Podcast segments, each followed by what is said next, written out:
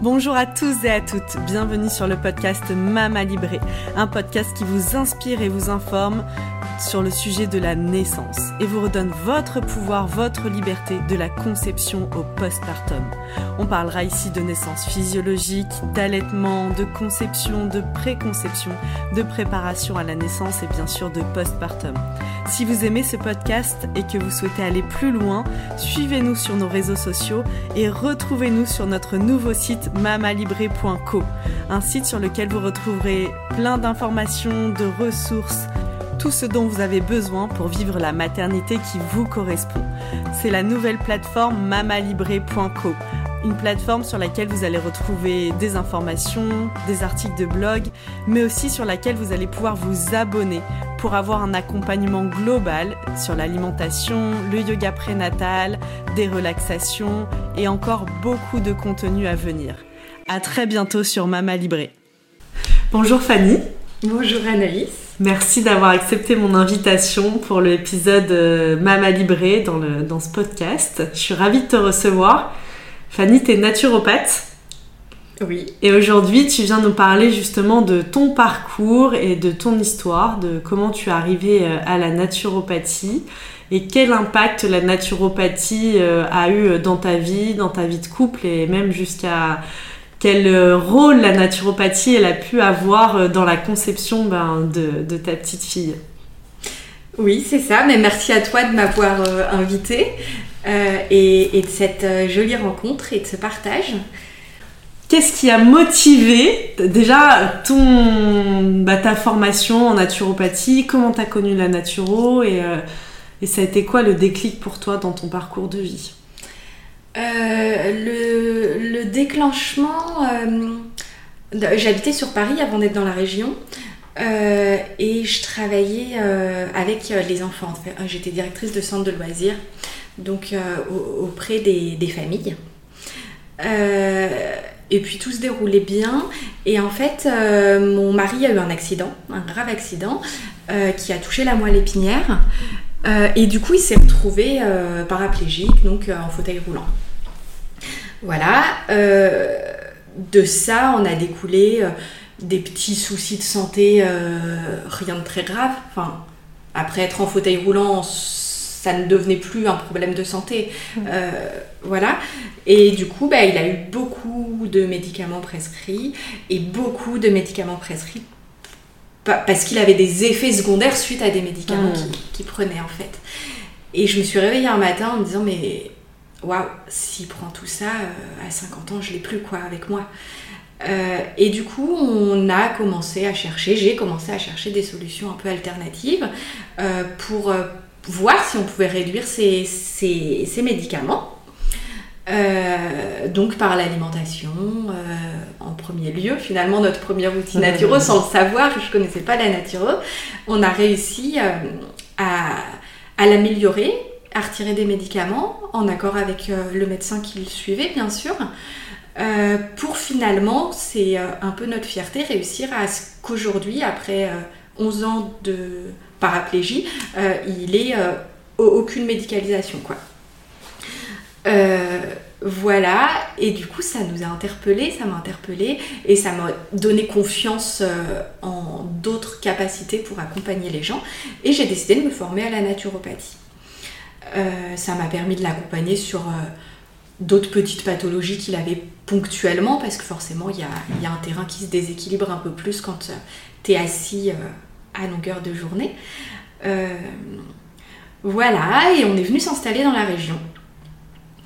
Euh, et finalement, c'est sur Lyon hein, que j'ai fait ma, formation quand on était dans le coin. Euh, puis ces années se sont, se sont bien déroulées. Et puis le temps a passé, on a eu envie d'avoir une petite fille ou un petit garçon. Euh, le corps médical nous avait toujours dit que euh, si on voulait un enfant, ça serait compliqué. Donc déjà, c'était ancré dans nos têtes. Euh. Et en fait, de par sa paraplégie, comme beaucoup de, personnes du coup dans sa situation de handicap,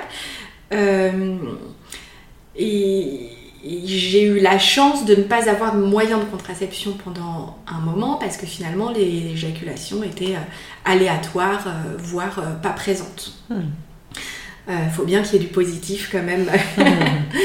pour moi autour de ça. Voilà, mais quand tu veux concevoir, ça commence à poser problème. Donc voilà, on nous a dit direct, bah, il faut partir en parcours FIV. Moi, j'étais quand même déjà naturo, donc ouverte à quelque chose de plus naturel. Mais bon, on veut un bébé, on part en FIV. Soit. Donc, on nous conseille un hôpital spécialisé sur Paris qui accompagne la FIV pour les personnes euh, dans sa situation finalement. Euh, donc, on va, on fait une première récolte euh, bah, de sperme. et le soir même, le docteur nous appelle en nous disant voilà donc ils analysent hein, le spermatogramme, mhm. du coup tu connais la qualité du sperme, etc. Euh, s'il est mobile, s'ils sont vivants, combien il y en a de vivants, enfin voilà. Et donc elle nous dit, euh, je suis désolée, mais en fait euh, il n'y a aucune mobilité. et surtout, il y en a très très peu de vivants. Donc en fait, à ce stade-là, une FIV, c'est pas envisageable. Et une FIV XI, donc qui est plus spécifique en fait, où tu vas aller choisir le sperme, etc. Enfin le spermatozoïde, c'est même pas possible parce qu'en fait, s'il est pas mobile, il va pas pouvoir se déplacer et aller féconder quoi. Donc là, grosse claque quoi. On passe du stade, euh, tu veux un enfant, ok, tu vas faire un enfant sous FIV, mais en fait non, tu n'auras pas d'enfant ou bien euh, tu adoptes quoi. Enfin hmm. voilà. Donc euh, grosse claque, euh, donc on retourne à un rendez-vous pour la voir. Et, euh, on se dit bon bah qu'est-ce qu'on fait? Donc elle lui conseille pas mal de compléments alimentaires pour essayer d'optimiser un petit peu, sachant que du coup John, donc mon mari, avait déjà un équilibre de vie ok parce que finalement étant naturopathe, j'ai la chance d'avoir, c'est pas le cas de tous les naturaux, mais d'avoir un mari qui fait tout ce que je lui dis à merveille quoi il, est mieux que moi en termes d'alimentation, de stress, voilà. Donc il avait déjà cette hygiène de vie, cette base. Il avait déjà une base qui était quand même ok. Hmm. Donc la docteur lui conseille euh, des compléments alimentaires. Donc moi je rince un peu des dents en voyant ce qu'elle lui conseille et je dis voilà, je suis naturo, est-ce que vous êtes ok pour que euh, je lui euh, transforme en gros ce que vous lui conseillez mais sous forme vraiment naturelle? Parce que finalement en complément alimentaire on a tout elle me dit ouais, tu fais comme tu veux à partir du moment où c'est les mêmes dosages. Du coup, on rentre, je sors euh, tous mes petits trucs de, de, compléments, les labos, les machins, enfin voilà. Je fais mon truc parce que bon, il y a quand même une pression aussi. Euh, voilà, on avait envie que ça marche quoi. Donc je transforme tout, je lui commande tous ces petits produits, donc il prend tout euh, sérieusement. Et à côté de ça, on fait, je lui fais des séances de réflexologie plantaire hyper régulièrement pour aller euh, bah, du coup stimuler, relancer aussi euh, au niveau de tout son appareil euh, génital quoi. voilà, trois mois plus tard, parce que du coup c'est la durée qu'il faut, bah, tu, mmh. dois bien savoir. Trois mois plus tard, nous voilà. C'est la durée qu'il faut en tant que naturo pour nous avoir des résultats et observer aussi. Et bah, en fait c'est le temps de la spermatogenèse aussi. Pour voilà, pour que on voit si on a un résultat au niveau du sperme quoi. Mmh. Et du coup, euh, donc on repart à l'hôpital, on, refait ce qu'il faut, euh, enfin on, récolte, on attend avec impatience le coup de fil du soir, et le médecin nous appelle en nous disant voilà, euh, on est au top. On a une qualité et une, une mobilité qui est ok. Enfin voilà, on peut envisager de faire une FIV. Du coup, on prévoit les rendez-vous. Donc on cale les rendez-vous. Et donc, elle, lui prescrit un antibiotique parce qu'avant la récolte, faut aseptiser au maximum. Elle nous explique qu'il va falloir rincer le sperme, etc. pour aseptiser encore plus et qu'après on va congeler, voilà. Donc on cale tous les rendez-vous. Euh, et moi, en fait, entre ces futurs rendez-vous, euh, je continue à me former, je pense comme beaucoup de naturaux, parce que quand on met un pied dedans, voilà, on n'arrête pas. Et donc, je fais une formation autour de la grossesse. Et je ressors de la formation, donc je, passe, vous passe les détails. et je rentre à la maison, je lui dis écoute, euh, chérie, je suis désolée, mais je ne veux pas de bébé sous. On aura un bébé naturel ou on n'aura pas de bébé parce que la vie nous amènera à vivre ça de cette manière-là. Si tu veux, je t'accompagne pour que tu fasses le nécessaire, pour que tu congèles au cas où un jour on se sépare et tu auras une qualité euh, de spermatozoïde qui est là, qui est congelée. Et... Enfin voilà. Euh, mais euh, je ne veux pas de grossesse comme ça. Du coup, il me dit Ok, je vais réfléchir.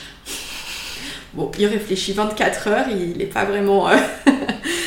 enfin voilà, il va pas trop à l'encontre.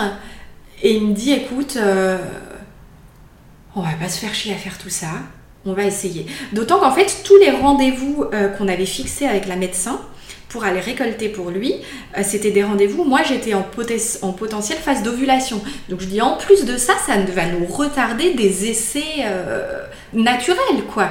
Donc, essayons déjà de faire quelque chose, quitte à se poser la question après. Je dis pas si dans plusieurs années on en est toujours au même point, peut-être que je changerai mon discours. Enfin voilà, après il faut le vivre pour savoir. Bien sûr. Parce qu'en fait, là, ce qui vous empêchait de vous mettre dans une conception naturelle, c'était le discours des médecins bah, en fait, on nous avait formaté à nous dire voilà, comme il n'y a pas d'éjaculation facile naturellement, euh, faudra faire une FIV. Mais il y avait quand même des éjaculations. Mais il y a possibilité d'éjaculer en surstimulant, mais lui, ça lui fait des montées de tension très très hautes. Hmm.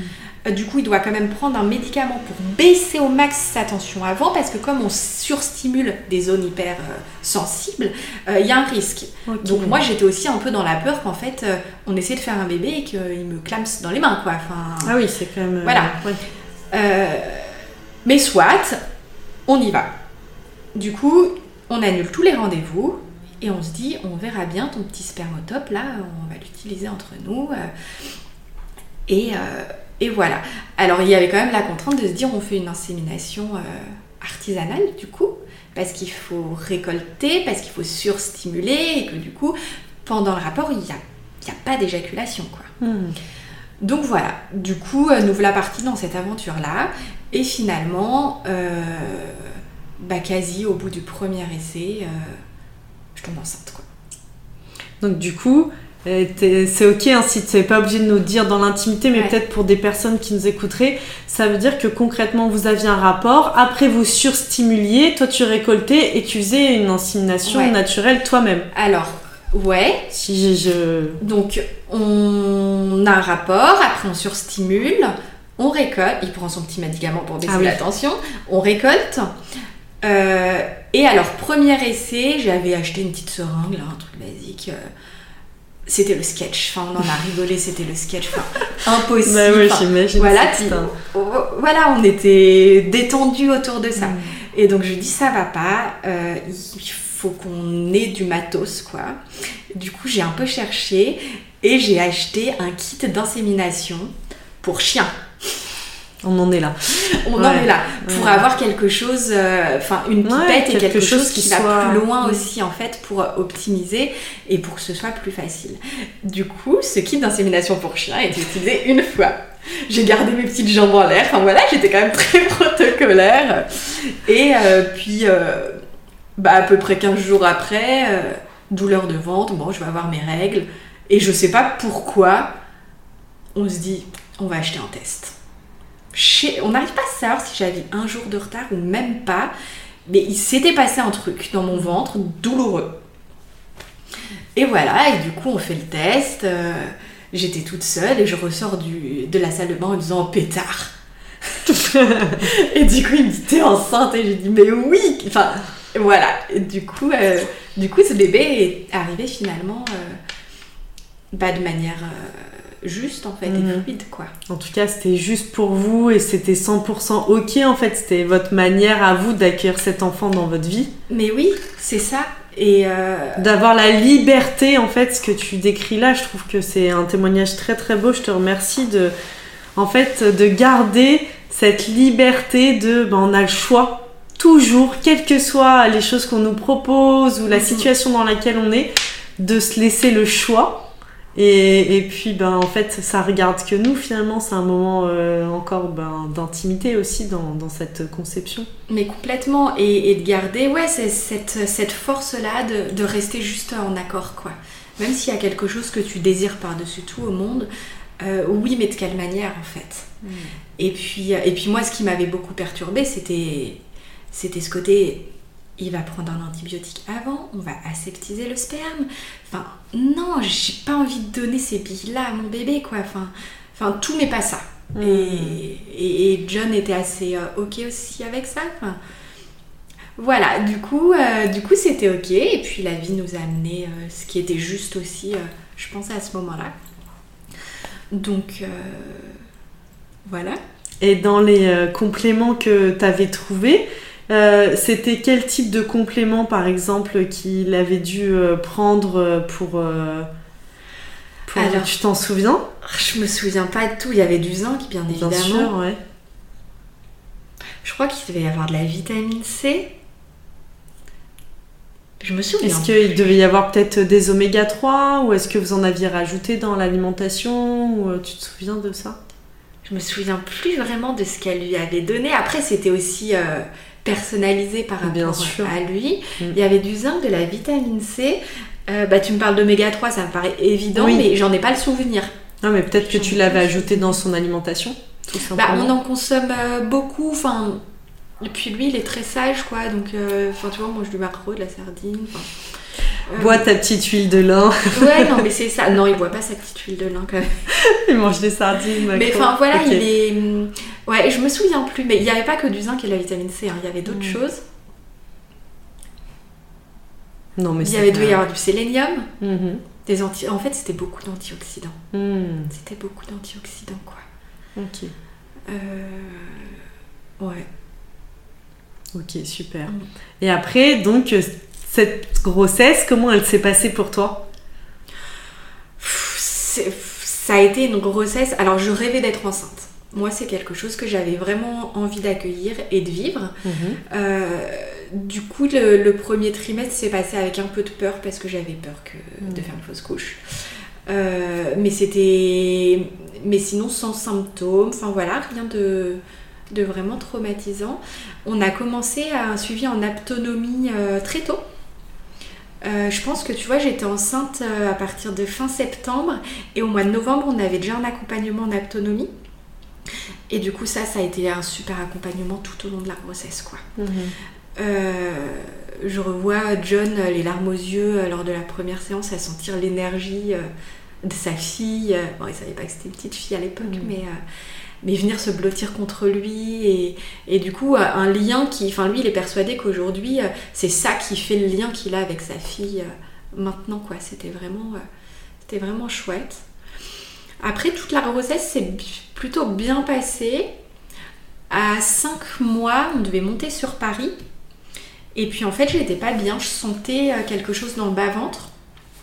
Du coup, on s'est dit avant de faire autant de route, euh, je vais appeler ma sage-femme histoire de voir euh, si on peut rouler, enfin si ça va quoi. Et du coup, elle m'a vue en urgence, puis elle m'a dit écoute Fanny, je- j'ai l'impression qu'elle est un peu basse, Euh, va falloir que tu restes couchée. Donc là, grosse claque parce que ma maman a vécu, euh, c'était la grossesse de mon frère couché euh, à peu près à la même date. hein, et, voilà, on va pas euh, rentrer dans ces détails, mais forcément. Non, sûrement pas. Euh, Promis, j'y vais pas. Je ne pose pas de questions sur ce on n'est pas là pour ça. Non. Mais voilà, du coup, effectivement, ça résonne. Et en plus de ça, je suis quelqu'un de très, très, très actif. Et du coup, me dire, t'es à 5 mois, tu te couches. On ne sait pas pour combien de temps, c'était compliqué.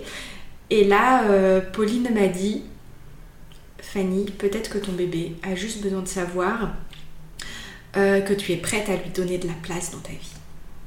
Et du coup, ça, je l'ai vraiment reçu euh, et ça m'a vraiment aidé à accepter, à dire Ok, bien sûr que tu as une place dans ma vie, bien sûr que je vais faire la place, même si ça va me demander de transcender des choses, mais oui, quoi, mais bien Mhm. sûr.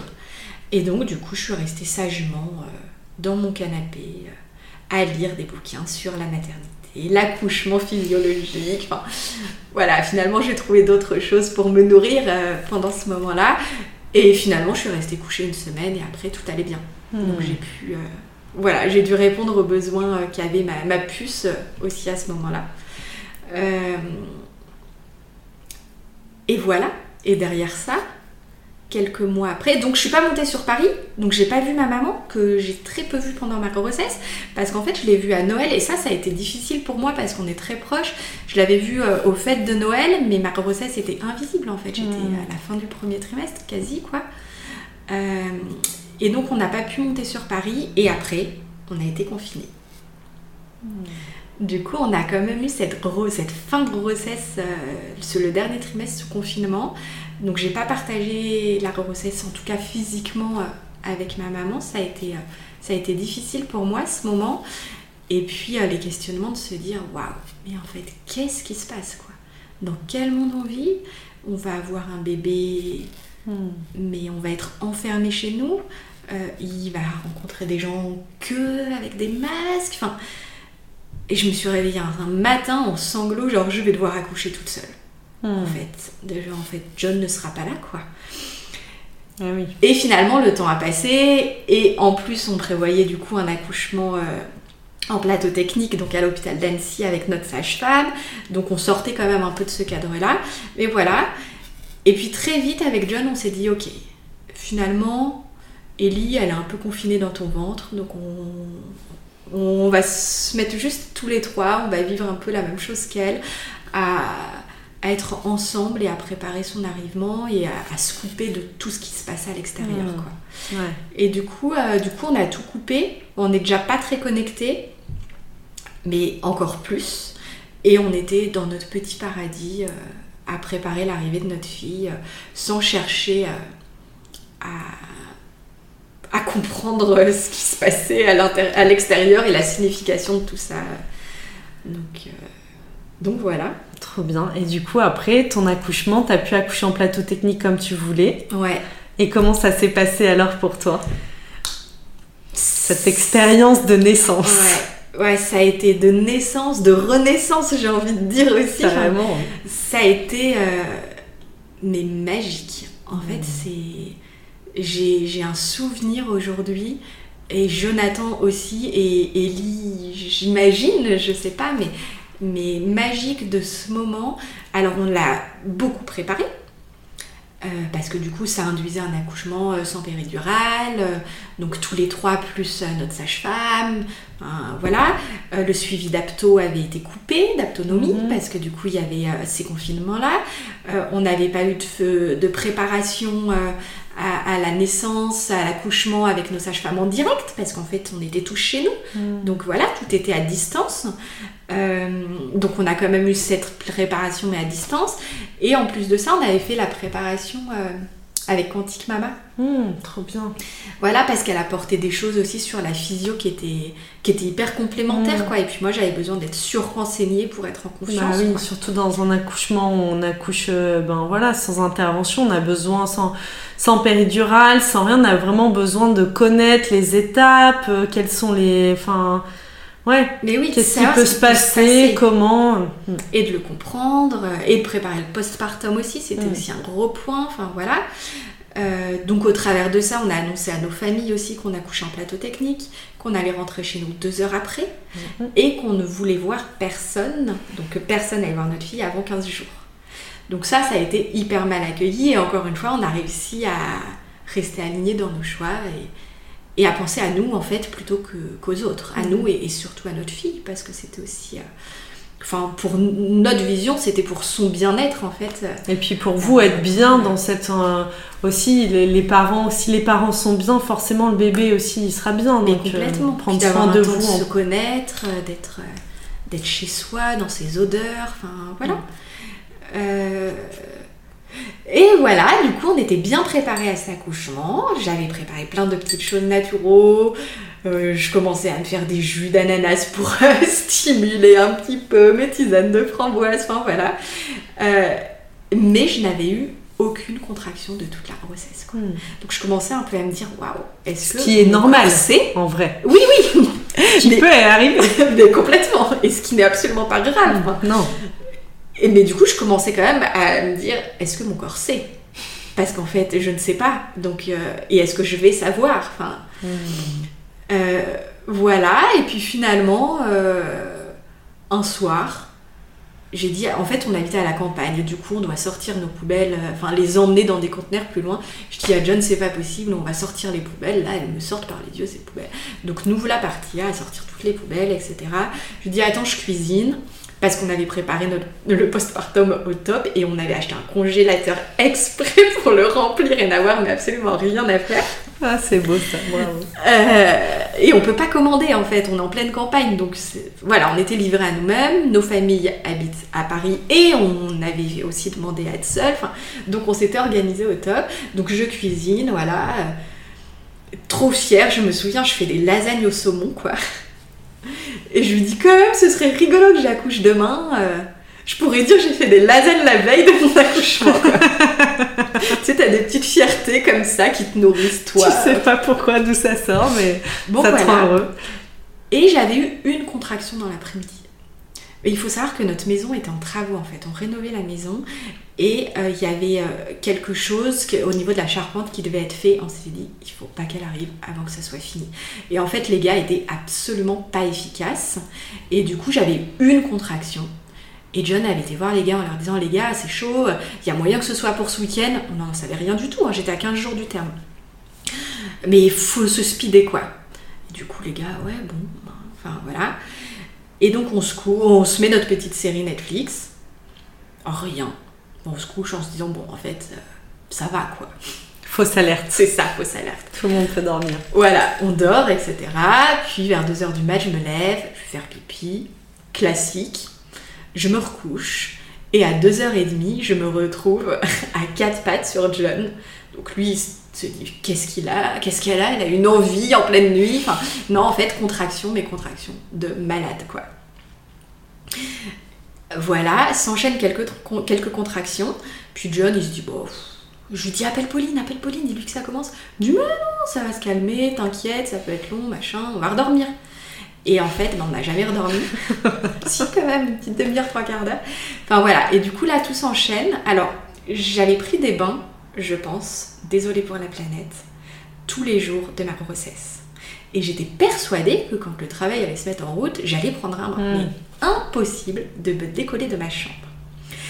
Euh, en fait, on avait tout préparé en bas parce qu'en fait, euh, je fais du yoga aérien.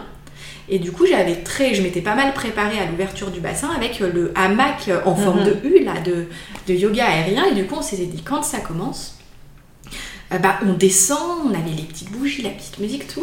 Du coup, John me dit Tu veux descendre Tu veux descendre? Je dis Non. Et en fait, j'avais la tête dans notre coussin, quoi. J'étais euh, accroupie, euh, je sais pas, sur mon ballon, mais j'avais besoin de cette odeur de. Enfin, le côté mammifère ressort, besoin d'être dans notre chambre, quoi. Et donc, tout s'est passé finalement dans la chambre.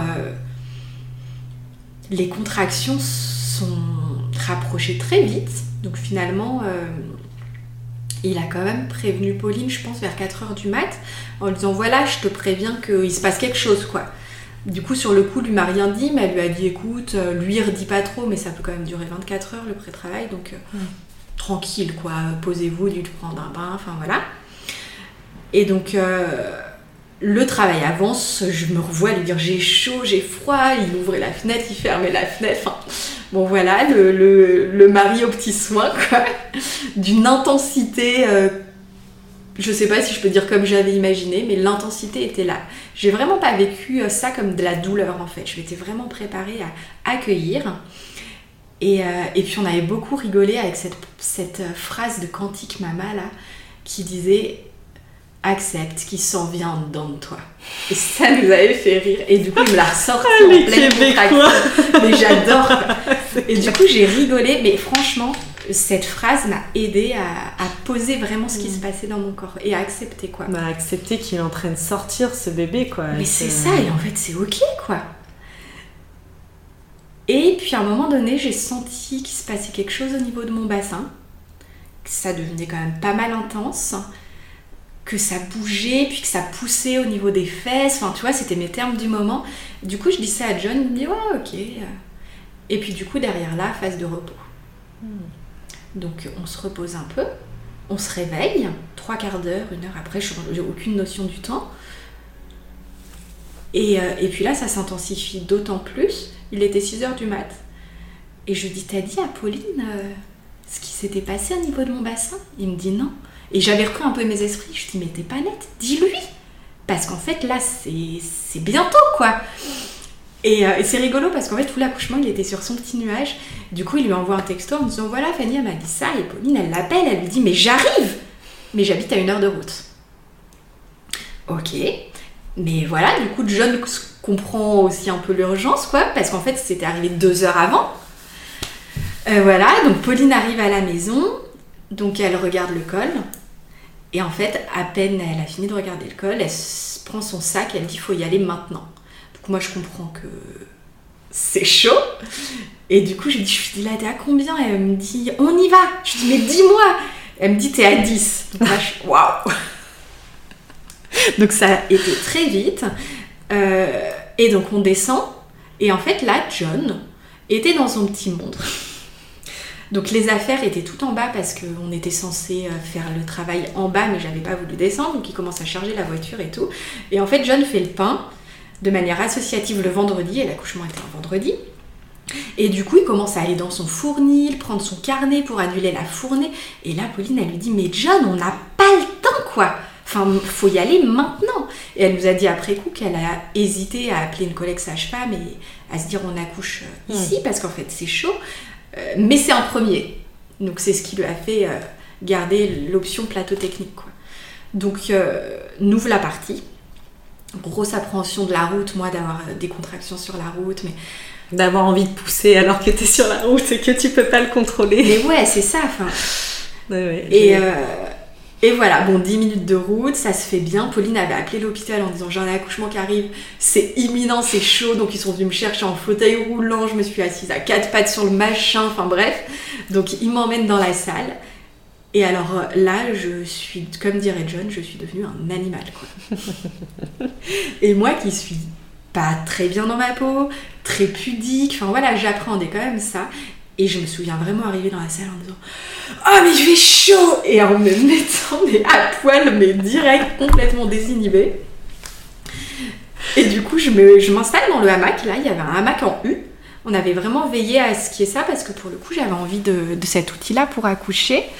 Euh, je m'installe et du coup, là, je perds les os. Donc, euh, donc voilà, donc derrière le travail s'intensifie d'autant plus. Euh, et là, ça a vraiment été un moment, mais en fait magique. J'en ai un souvenir, mais magique. Euh, on a vraiment accouché euh, tous les trois. John, Ellie et moi. Pauline était là euh, au cas où il y avait besoin. et en fait, par l'autonomie, John a accompagné Ellie dans la descente et j'ai eu l'impression d'avoir peu de choses à faire, si ce n'est être connectée à mon côté mammifère. Et du coup, là, je me suis balancée, j'ai dansé avec mon hamac, j'ai chanté, j'ai dit oui à ma fille, enfin, enfin voilà, à cette arrivée et ça a été euh, indescriptible quoi. Enfin, ouais, je, il n'y a pas de mots pour, euh, pour signifier ce, cette traversée, mais dans tous les sens du terme en fait, et qui a été d'une fluidité absolue. Et euh, bon, on ne peut pas exclure que quand même le moment où fallait sortir la tête, c'était un petit peu moins fluide. Et du coup là, enfin voilà, c'est il y, a quand même euh, cette phase là où, je pense même à l'avoir dit, j'y arriverai pas quoi. Enfin, là, c'est pas possible, ça ne passe pas en fait. Et Pauline qui me dit mais si Fanny, pas de pression, prends ton temps. C'est pas grave, enfin, prends ton temps, euh, tu, vas y arriver. Enfin, tout le monde euh, sait faire. Et voilà, et ça m'a paru long quand même, cette phase de, cette, tête à sortir, quoi. Hmm. Et, euh, et puis elle est arrivée. Elle est arrivée, du coup ils l'ont accueillie tous les deux parce que John avait l'appréhension euh, du coup de ce petit bébé tout glissant. Euh, voilà, comme il est là avec son fauteuil, de ne pas savoir la prendre tout de suite, quoi. Du coup ils l'ont accueilli tous les deux, puis ils me l'ont posé sur moi. Et puis on s'est installés en peau à peau, tous les trois à regarder, à admirer. La chef-d'œuvre de la vie. Comment tu t'es sentie, toi, en tant que femme, à ce moment-là? J'ai un peu l'impression d'avoir un blackout euh, de ce qui s'est passé en fait. Hmm. J'étais euh, shootée à l'ocytocine. Ouais, mais tu vois des photos, je, les, les, copains de, de, de, John lui ont dit mais tu as donné un truc à ta meuf. Enfin, j'ai une tête de surex en fait. Je suis, on dirait pas que je viens d'accoucher quoi. Waouh, dans, dans la dans la pétillance de la vie quoi en fait. Et c'est vraiment le souvenir la vibration de la vie, quoi. Cette puissance-là qui te traverse et qui te nourrit en même temps, quoi. Il y a ah quelque ah chose. Ouais, c'est tellement euh, indescriptible, en fait. Tellement nourrissant, tellement magique. Enfin, je trouve que toute femme euh, devrait avoir vécu ça euh, et à être informée sur, effectivement, on en parlait tout à l'heure, le fait que oui, tu peux accoucher, tu sais accoucher. Après, la vie t'amène ce que tu as à vivre. Mm. Des fois c'est facile, des fois ça l'est moins, mais enfin voilà, d'être dans l'accueil justement de tout ce qui peut arriver, peu importe ce qui se passe, euh, pour se nourrir, s'aligner. Se, Je crois que le fait d'avoir euh, cheminé comme ça tous les deux, tous les trois, du coup, enfin pour nous c'était vraiment une grossesse à trois, un accouchement à trois. Euh, c'est, je crois que ça nous a donné aussi vraiment la confiance euh, en, notre capacité à être parents hmm. et, euh, et, à savoir ce qui est bon pour elle. Complètement. Ce que tu viens de dire, moi, c'est ce que je vois dans tous les accompagnements que je fais. C'est comme cette connexion, quand on, s'est connecté en tant que couple dans la grossesse, dans l'accouchement, dans la naissance de notre enfant, après, il y a cet alignement et cette confiance en nous qui fait que, en fait, on, prend notre place de parents et de, en fait, il n'y a personne qui sait mieux que nous ce qui est bon pour notre enfant. Mais personne. Tellement le répéter ça. En fait, tu, tu vois, on a beau le savoir, et nous en tant que thérapeute aussi mm. autour de ça, on le sait. Euh, et puis tu es quand même fébrile quand tu deviens parent. Et puis, tu as toujours des gens pour euh, te dire. Ouais, puis te mettre le doute. Mais c'est ça. À un moment de faiblesse, on te met le doute. Ça demande beaucoup de force et de connaissance et de vraiment d'alignement. Ouais. Et, c'est ouais, c'est vraiment. Euh, enfin, s'il y a une chose que j'ai envie de transmettre et que je transmets aussi au cabinet, c'est tu sais hmm. ce qui est bon pour toi et pour ton enfant. Enfin, c'est c'est en toi en fait, il n'y a que toi qui peux savoir quoi.